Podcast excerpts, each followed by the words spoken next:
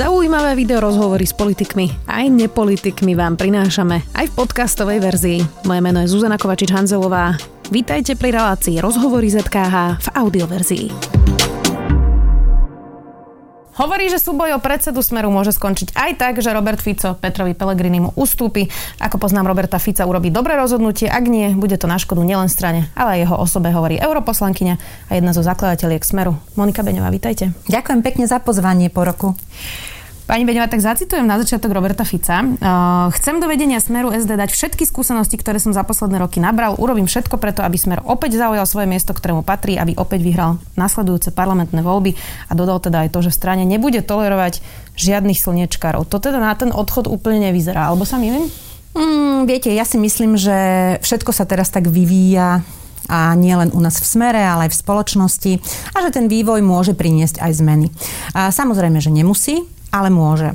A ak máme nejaký postoj a nejaký názor, časom ho môžeme zmeniť, možno, sa, možno toto je aj uh, situácia, o ktorej som hovorila vo vzťahu k Robertovi Ficovi.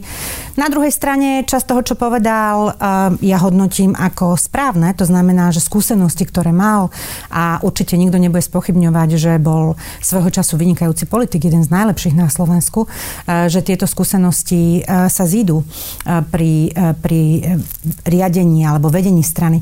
Ale je tu aj otázka opotrebovanosti, je tu aj otázka toho, čo sa udialo za ostatné dva roky. Je tu aj, je tu aj otázka všetkých tých informácií, ktoré teraz, s ktorými je konfrontovaná nielen verejnosť, ale aj veľká časť členov Smeru, ktorí tieto informácie nemali. Takže treba to zobrať všetko do úvahy a treba urobiť naozaj takéto racionálne rozhodnutie. A to rozhodnutie bude jednak na ňom a jednak bude samozrejme na, kandid- na protikandidátoch alebo protikandidátovi a jednak bude samozrejme aj na ľuďoch, ktorí budú ako delegáti na sneme potom hlasovať. Je Robert Fico opotrebovaný? Každý, kto je v takej vysokej funkcii, sa po troch volebných obdobiach istým spôsobom opotrebuje. A myslím si, že Robert Fico si to veľmi dobre uvedomuje, že je v tomto čestný sám voči sebe. Tie čísla hovoria jasne v prospech Petra Pellegriniho aj o voličov Smeru. Má jasnú podporu, 96% voličov Smeru mu dôveruje, Robertovi Ficovi len 63 a teda logicky 34 tým pádom mu nedôveruje. To prieskum agentúry Focus. Tak tá matematika by hovorila, že tá výmena má byť naozaj taká, že príde Peter Pellegrini, aj voliči Smeru hovoria, že je populárnejší. Prečo to nie je také jasné v tej strane? Pretože e, matematika v politike zase nie tak celkom platí. A nie len vo vzťahu k jednotlivým stranám a hnutiam, ale aj všeobecne. A ide aj aj o to, akým spôsobom strana funguje, aké má zvyklosti a tak ďalej. Peter Pellegrini je takisto v strane úplne od začiatku ako, ako Robert Fico. Ja som ho nakoniec ustanovovala do funkcie, do jeho prvej funkcie, keď pracoval vlastne ako okresný administrátor. Tá kariéra jeho sa postupne vyvíjala. A, a tiež si e, prešiel jednotlivými etapami v rámci strany, ako mnohí iní kolegovia a kolegyne. Zatiaľ, čo e, Robert Fico bol od začiatku predsedom strany, no tak e, sú to také trošku iné pozície. A čo sa týka tej samotnej matematiky a toho prieskumu, ja som hovorila s mnohými našimi členmi za ten ostatný rok, pretože už pred rokom sme vlastne veľmi identickú situáciu riešili. A úplne drvivá väčšina našich členov chce, aby nedošlo vlastne k nejakému e, súboju, ktorý sa dostane von, aby, aby celá tá diskusia prebehla naozaj vo vnútri smeru a aby tá diskusia vlastne bola završená akousi aspoň formálnou dohodou. Samozrejme, že nikto nečaká, že Robert Fico a jeho protikandidát si budú padať e, okolo krku a budú si želať všetko najlepšie, ale existuje určite aj kultivovanejšia forma, ako na tlačových konferenciách hovoriť o slniečkaroch. On to teda vyzeralo, že odkazuje Petrovi Pellegrini. Je Peter Pellegrini slniečkar? Ja všeobecne sa nestotožňujem s výrazom slniečkar, pretože tento výraz používajú väčšinou extrémisti a radikáli na označenie ľudí, ktorí slobodne rozmýšľajú. Takže ja by som skôr hovorila o tom, že Peter Pellegrini možno v tejto chvíli reprezentuje akúsi víziu toho, ako by mal smer v budúcnosti vyzerať ako moderná sociálno-demokratická alebo ľavicová strana. K tomu sa ešte dostaneme. Ja som vás teda citoval už na začiatku, ako poznám Roberta Fica, urobiť dobré rozhodnutie, ak nie, bude to na škodu nielen strane, ale jeho osobe. Dobre. My sme tu teda sedeli po tých eurovoľbách, ako ste spomínali. Ono to inak bolo takmer na deň presne áno, pred rokom. Áno, presne tak. Uh, uh, sedel tu aj Marek Maďarič po voľbách uh, a hovoril o Robertovi Ficovi ako homopolitikus. Uh, naozaj bol to skúsený, šikovný, úspešný politik. Keďže už pred rokom ste hovorili o tom, že musí prebehnúť nejaká diskusia, katarzia, že smer musí prejsť reformou, znamená to, že stratil ten cit a mohlo to dnes už byť úplne inak? Je veľmi ťažké povedať, e, čo všetko sa v jeho hlave udialo, pretože prešiel naozaj v tom čase veľmi ťažkým obdobím. Musel odstúpiť ako predseda vlády, respektíve odstúpil ako predseda vlády a teda tvrdili sme, že to bolo jeho rozhodnutie, ale nakoniec všetky tie e, ďalšie informácie boli skôr e, svedectvom toho, že to bola aká, ako keby požiadavka jedného z vtedajších koaličných partnerov a určite pre neho nebolo ľahké urobiť to rozhodnutie, ale urobil ho. Kto vie, koľký predsedovia vlád predchádzajúci by urobili takéto rozhodnutie. Robert Fico ho každopádne urobil a odstúpil. A potom nastalo naozaj ťažké obdobie toho, že vychádzali informácie na verejnosť, vychádzali rôzne správy, ktoré boli aj pre nás ako členov Smeru, dokonca pre mňa ako zakladajúcu členku Smeru, absolútne nepriateľné a naozaj v mnohých oblastiach desivé.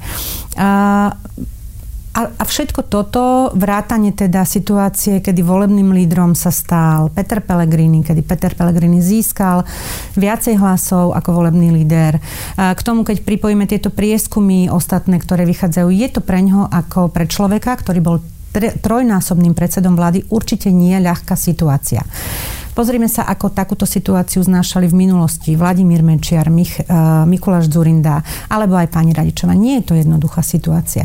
V prípade Roberta Fica je to ešte o to komplikovanejšie, že zostal predsedom strany, ktorej sa podarilo, aj keď médiá to hodnotili trochu inak, ale predsa len dosiahnuť veľmi solidný výsledok v tých voľbách ostatných uh, vo februári tohto roka, pretože získať 18% s takou reputáciou a v takej situácii bol naozaj veľmi solidný výsledok. No a toto všetko musíme dať do jednej nádoby a musíme do tej nádoby dať aj to, že Robert Fico má pocit, že, že on je ten, kto smer priviedol trikrát uh, k víťazstvu, že on je ten, ktorý E, tu zaviedol mnoho opatrení, vďaka ktorým smer ľudia ešte stále volia a volili. A, a možno mu nepríde celkom fér, akým spôsobom teda prebieha a, tá debata zo strany tých, ktorí teda očakávajú zmenu vo vedení. Najvyššie pre nás, ktorí sme stali pri Robertovi Ficovi, keď sme zakladali, zakladali smer, je to aj taká osobná otázka. Ja netvrdím, že sme boli s Robertom Ficom niekedy priatelia alebo kamaráti. Nechodili sme spolu ani na kávy, ani na víno, ani nič podobné.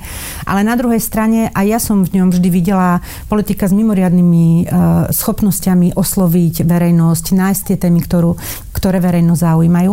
A aj pre mňa je istým spôsobom zvláštne, že jednak uh, to, ako on nedokáže pochopiť situáciu, v ktorej sa momentálne nachádza on sám osobne, ale samozrejme aj celá strana. A na druhej strane, uh, ako nevieme um, zvládnuť tú debatu. A budem v tom veľmi úprimná, práve preto, že sme sa už pred rokom o tom rozprávali. Nevieme túto debatu zvládnuť a je naozaj na nás v tejto chvíli, aby sme povedali, či vidíme smer ako modernú sociálnu demokraciu, alebo či z nej chceme nejakú, uh, nejakú rustikálnu ľavicu, aj keď ja neviem teda, čo úplne znamená rustikálna ľavica, uh, ale, ale um, je veľká škoda, že táto debata neprebehla, pretože... A čo znamená nevieme ju zvládnuť? Skúste to no, ne, nevieme, nevieme ako keby ani zvolať ten snem, kde by sme o tom celkom otvorene diskutovali. Uh, lebo mali sme tu už dvoje voľby, ktoré nedopadli úplne podľa očakávania, alebo podľa očakávaní našich áno, ale teda boli prezentované ako voľby, ktoré sa nám nevydarili tak, ako by sa boli mali vydariť. A, a teda bolo by treba hovoriť o dôvodoch. A bolo by veľmi fér, keby sme si tie dôvody povedali naozaj na nejakom spoločnom stretnutí a nie si ich odkazovali naši predseda a podpredsedovia cez médiá. Nie je to úplne tá správna cesta a zneistuje to našich členov. Zneistuje ich to a samozrejme, keď máte zneistenú členskú základňu, tak tá strana je oslabená a, a myslím si, že práve na tom, na tom pozadí toho hodnotového súboja, čo nás čaká na Slovensku, potrebujeme mať silnú sociálnu demokraciu a silnú modernú sociálnu demokraciu. O tom e, ideologickom boji, ktorý sa zrejme, ku ktorému sa schyluje, ešte budeme hovoriť. A čím to je ale teda, že to, čo ste popísali o Robertovi Ficovi, oveľa lepšie pochopil taký Robert Kaliňák napríklad, alebo Jan Počiatek, ktorí sa stiahli a dnes vlastne o nich nič nevieme a žijú si nejako svoj život. V čom sú iní, že sa vedeli stiahnuť? No v prvom rade Jan Početek nikdy nebol politik, Takže v jeho prípade je to úplne jednoznačné. Proste skončilo obdobie jeho ministrovania, tak sa zbalila a odišiel. A čo sa týka Roberta Kaliňáka, Robert bol vždy mimoriadne inteligentný, to znamená, že pochopil, že zrejme e, tá situácia, ktorá vznikla celkovo, absolútne nie je v jeho prospech a prospech toho, aby naďalej pôsobil na nejakej vyššej pozícii, tak sa rozhodol, že sa bude venovať iným aktivitám. E, Robert Fico nie je Robert Kaliňák ani nikdy nebol. Robert Fico bol vždy celkom iný človek ako Robert Kaliňák. A, možno preto je pre ňo ťažšie urobiť také zásadné rozhodnutie.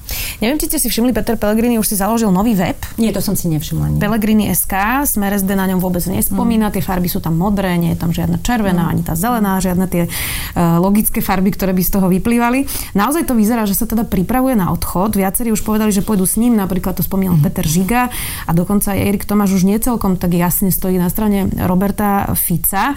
Uh, Jan Podmanický teraz odišiel zo Smeru a pritom povedal, že nechce byť zámienkou, ktorú použije Peter Pellegrini na odchod zo strany. To už vyzerá, že sa otvorene hovorí o tom, že Peter Pellegrini odchádza. Ja odchod Jana Podmanického vnímam ako začiatok tej katarzie, taký jednoznačnejší, že teda to ultra konzervatívne krídlo, ktoré reprezentoval, sa vlastne ako keby demaskovalo a už sa prestalo tváriť aj ako rustikálna ľavica a, a rozhodol sa pridať vlastne k tomu ultrakonzervatívnemu krídlu, ktoré, ktoré sa nám formuje v Národnej rade Slovenskej republiky. Čo sa týka Petra Pellegriniho, je to samozrejme jeho rozhodnutie, ja to nejako nekonzultujem, ale mal by myslieť na to, že je pod predsedom strany, ak si chce vytvárať vlastnú stranu, aj to budem úplne rešpektovať, ale nemalo by to byť teda minimálne na akomsi pozadí toho, že vyzval Roberta Fica na, e, na konfrontáciu alebo na súboj e, o post predsedu strany Smer. A a nepáči sa mi napríklad ani to, že už dopredu tvrdí, že, že OK, však keď ma teda nezvolíte, tak ja, ja vlastne si pôjdem svojou vlastnou cestou. Ale nemôže to byť tým, čo ste hovorili, že vlastne tá diskusia, že ste ju nezvládli v tom smere. V podstate to, čo prešlo po prehratých voľbách, bolo, že Robert Fico zúžil ešte predsedníctvo a v podstate má v rukách zvolanie snemu. Čiže ten Peter Pellegrini môže mať pocit, že vlastne nemá na výber a že v prípade, že Robert Fico sa rozhodne ten snem zvolať až v decembri, tak on bude musieť čakať. Môže, ale potom sú tu e, dva iné logické praktické kroky, ktoré by som od neho čakala. A ten prvý je ten, že bude teda iniciovať na zasadnutí predsedníctva, aby ten snem bol zvolaný, že o tom teda nebude rozprávať iba v médiách. A ja som za to, aby ten snem bol zvolaný. Najlepšie by bolo, keby bol býval zvolaný už minulý rok v septembri, ale ok, nestalo sa, tak nech je teda tento rok v septembri. A proste musí prísť ten oficiálny návrh. A ten druhý krok je taký, že nemôže si teda paralelne uh, zakladať ako keby svoju novú budúcnosť, pretože keď som 20 e, rokov, alebo už 21 rokov členom strany, e, keď som podpredsedom tejto strany, keď som bol opakovane v rôznych pozíciách od predsedu parlamentu cez rôznych ministrov až po predsedu vlády za túto stranu nominovaný na tieto pozície, tak musím sa aj ja zachovať férovo k členom tejto, tejto strany, ktorí ma, e, ktorí ma podporujú, ako teda ukázali tie prieskumy Fokusu. A, a musím sa pokúsiť tento súboj otvorene zvádzať sám. Nemôžem čakať, že to za mňa bude robiť niekto iný. Takže tieto dve veci by som možno odporúčala podpredsedovi Pelegrinimu. Vy ste pre trend povedali, že pán Podmanický by mal vrátiť mandát, lebo zjavne klamal, že žiadny sociálny demokrat nie je. Je človek, ktorý vyznáva hodnoty ako fašisti, tak možno by mal kandidovať za SNS. Chcem sa vás pýtať, čo sa to deje v smere, lebo Ľuboš Blaha tiež dlhodobo má nenávistný jazyk. Najnovšie Robert Fico začal hovoriť o Igorovi Matovičovi ako, o teraz ho citujem, premiérovi cigánov. To nevyzerá, že Robert Fico plánuje zo smeru robiť modernú sociálnu demokraciu. To, to už celkom nevyzerá ani na tú rustikálnu demokraciu, už to vyzerá na taký ten slovník fašistov. No, čo sa týka Roberta Fica, to, tomu nerozumiem, prečo, prečo sa uberá takouto cestou. O, o Lubošovi Blahovi sme sa my dve už predsa rozprávali e, v týchto reláciách opakovane.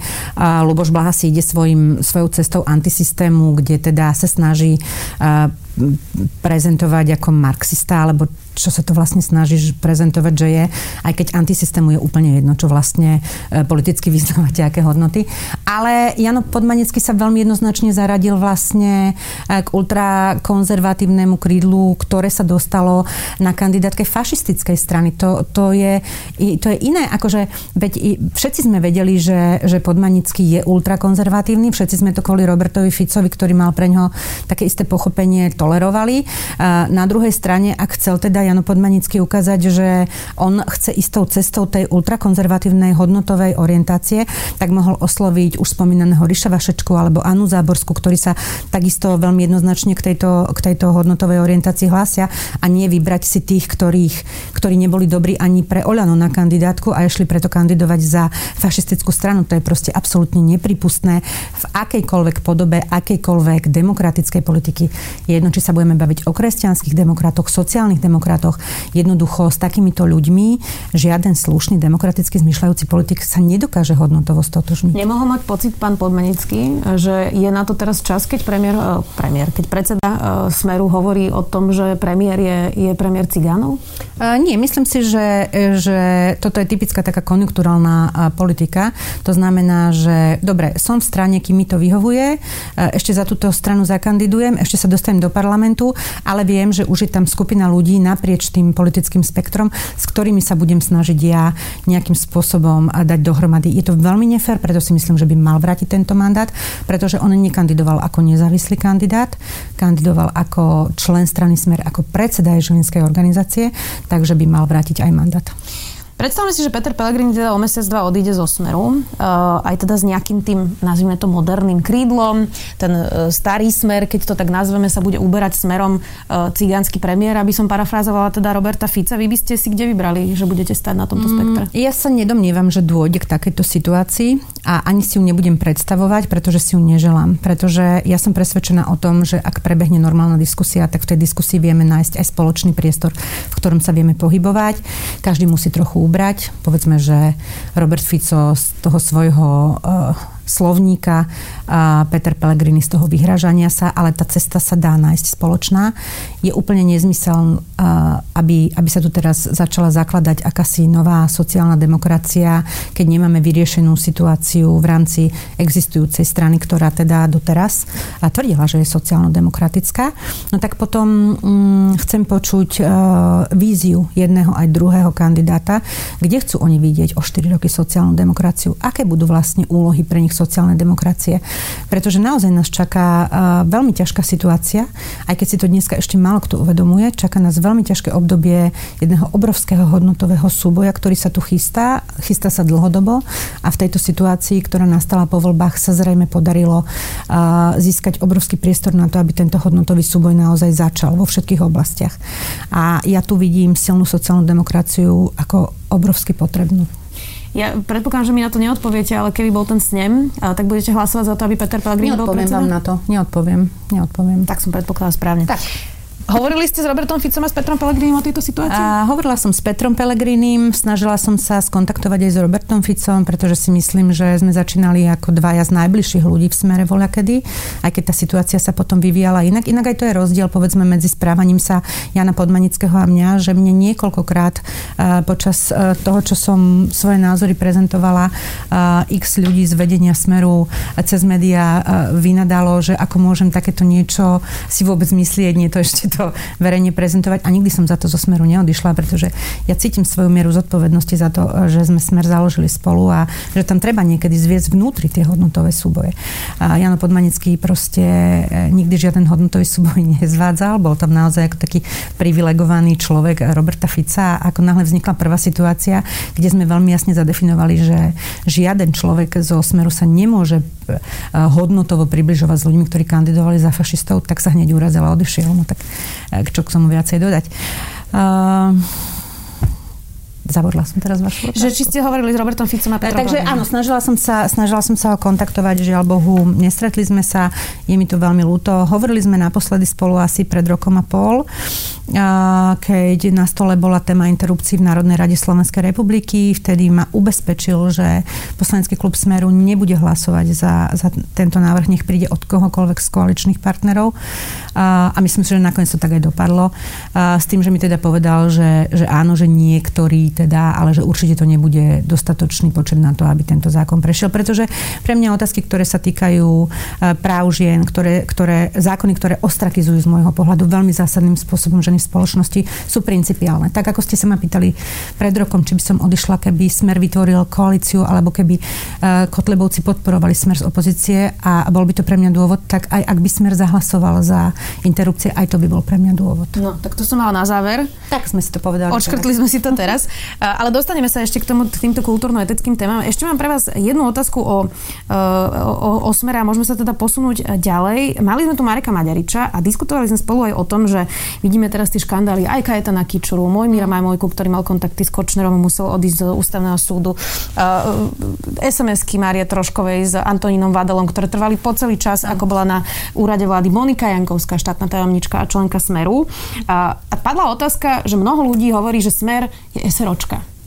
A Marek Maďariš povedal, že on nemá pocit, že Smer je SROčka. Vy máte Ani pocit? ja nemám pocit, že Smer je SROčka. Smer má tak široké štruktúry a má taký počet členov, že to, sa, to, to jednoducho nemôže tak fungovať. Ale uh, ja by som to nazvala inak, že vedenie Smeru v akýchsi možno posledných eh, rokoch si uzurpovalo právo v tichosti rozhodovať o veciach, o ktorých sa možno malo diskutovať na širšom fóre.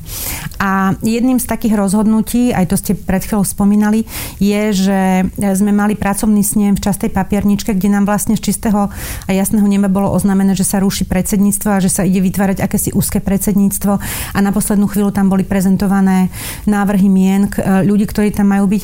To všetko sa stretlo s nevolou kolegov eh, v členskej základni a aj u samotných delegátov. Veľmi, pamä, veľmi si pamätám tú diskusiu, ktorá tam prebiehala vlastne na tom sneme, eh, pred ktorou vlastne Robert Fico odišiel. Odišiel preč z tej rokovacej sály a išiel teda niečo riešiť iné. A bola to veľká škoda, pretože by si bol vypočul tie názory eh, delegátov snemu a to boli dlhoroční členovia vlastne strany, ktorí, ktorí nesúhlasili s tým, aby sme takýmto spôsobom postupovali. Takže toto sa síce podarilo. Podarilo sa to teda e, z dôvodu, že vraj to predsedníctvo bude akčnejšie, bude sa ďalej stretávať. Ja som v kontakte s viacerými členmi predsedníctva a nebola to pravda. Predsedníctvo ani neviem, kedy zasadalo naposledy, pretože ani oni si to mnohí nepamätajú.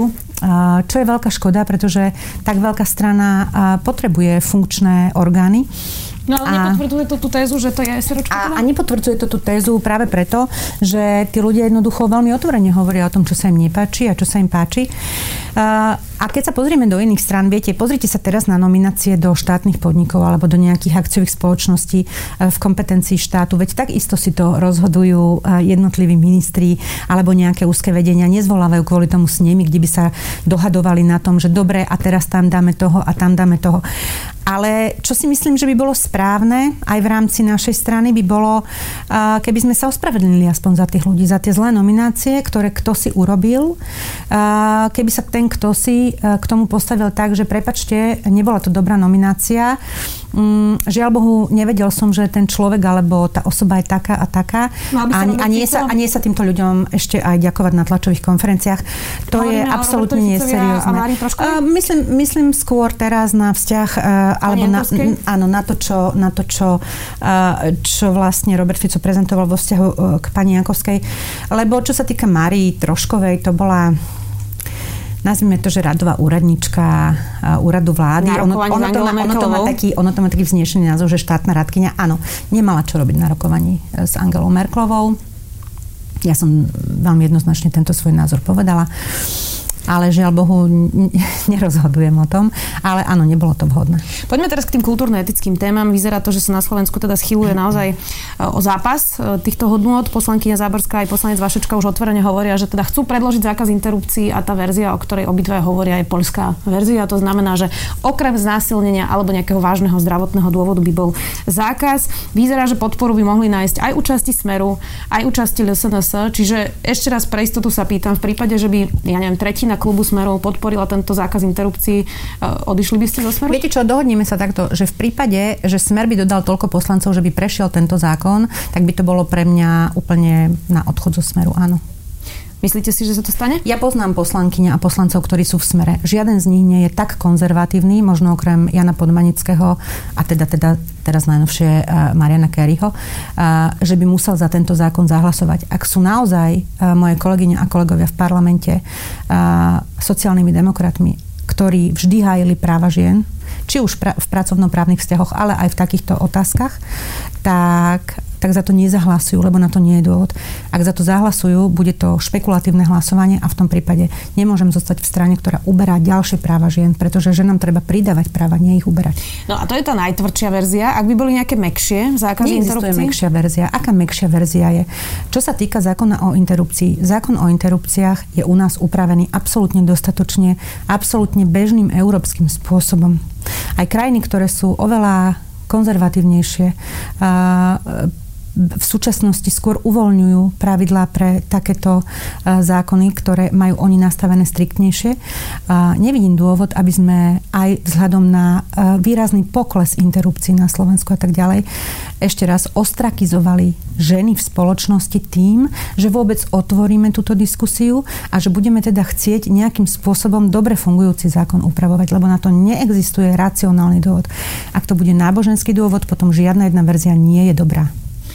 Olga Pietruchová, e, šéfka rodovej rovnosti, alebo teda oddelenia nejaké sekcie rodovej rovnosti na ministerstve práce, e, včera napísala status, že odchádza z ministerstva a že teda uh, musia ko- ko- korigovať vlastne svoje materiály, kde je rodová rovnosť. To je taká tá gender ideológia, ktorú sa strašilo už pred Áno. niekoľkými voľbami. Máte obavu, že aj toto je niečo, čo bude sa tu riešiť? Že vlastne, Áno, keď som hovorila, že to pôjde naprieč témami, tak napríklad jednou z tých tém bude aj toto, že tak ako sme dneska v bežných zákonoch, ktoré riešili napríklad úplne iné oblasti, ako, ako sú ľudské práva, tak sa nám do nich podarilo vlastne vniesť aj otázky ochrany práv aj vo vzťahu k rodovej rovnosti. Je to napríklad zvyšovanie alebo vyrovnávanie miest pre, pre ženy vo vzťahu k, k mzdám mužov a mnohé ďalšie témy.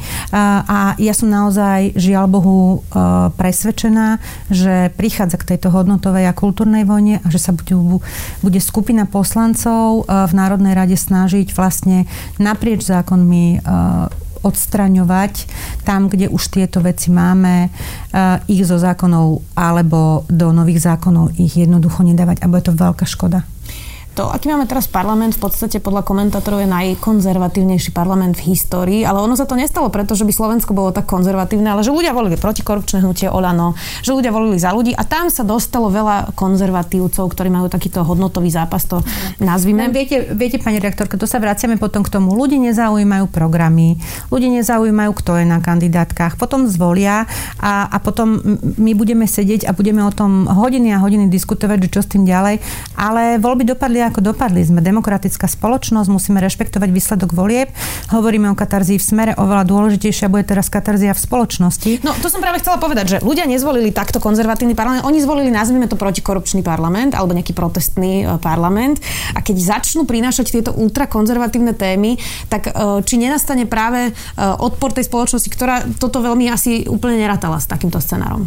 No, keď si vezmeme historický vývoj Slovenska, tak čo myslíte vy? Ja by som mala docela obavy.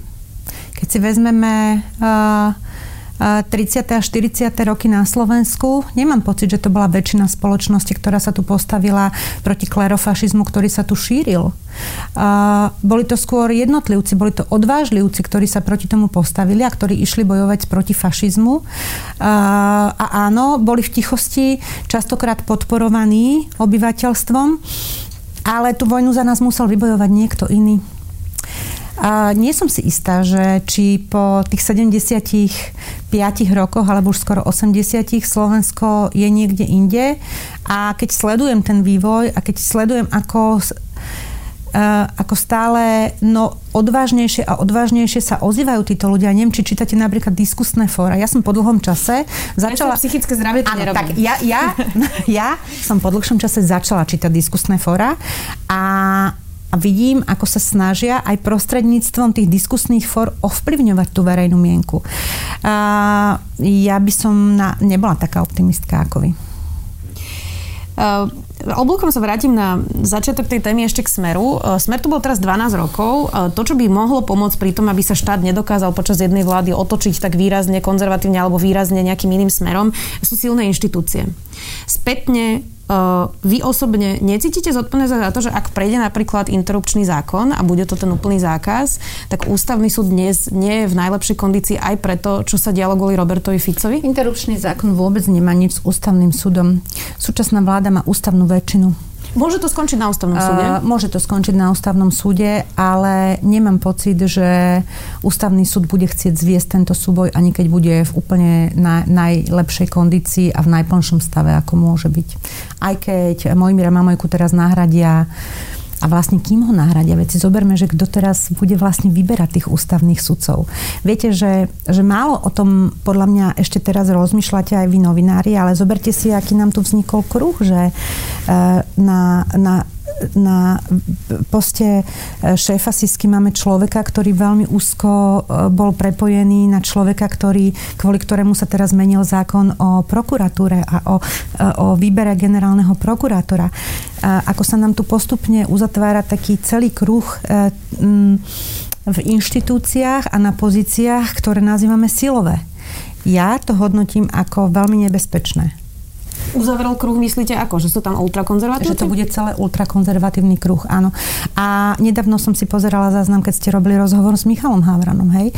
A, že presne Michal Havran možno je takým tým, takým tým príkladom toho, že zatiaľ čo za nebohého Jana Kuciaka sa dokázala naozaj spojiť celá tá novinárska obec. Pozrime sa, že kde je dneska tá novinárska obec, keď treba hovoriť o právach Michala Havrana, lebo za názor dá dal na ňo niekto trestné oznámenie. A, a kde, kde sú teda teraz tie, tie články, tie komentáre, tie výzvy na ochranu slobody slova a tak ďalej? Tak snažíme sa ho hajiť, bol to ja preto chápem, aj na rozhovore. Ja to chápem a preto som to na schvál u vás spomenula, že u vás bol na, roz, na rozhovore, ale je to nepomerne iná situácia, uh, ako, ako bola v minulosti a jednoducho je cítiť, že aj tá konzervatívna a ultrakonzervatívna, pretože nemyslíme si, že medzi novinármi nie sú ultrakonzervatívni predstavitelia, aj tá už je cítiť ten odklon od toho, že aha, tak to, toto, ale tu, tu sa už nemusíme až tak zastávať, lebo však nemal to tak povedať, lebo vlastne sa dotkol nejakého vierovýznania, čo vôbec nie je pravda.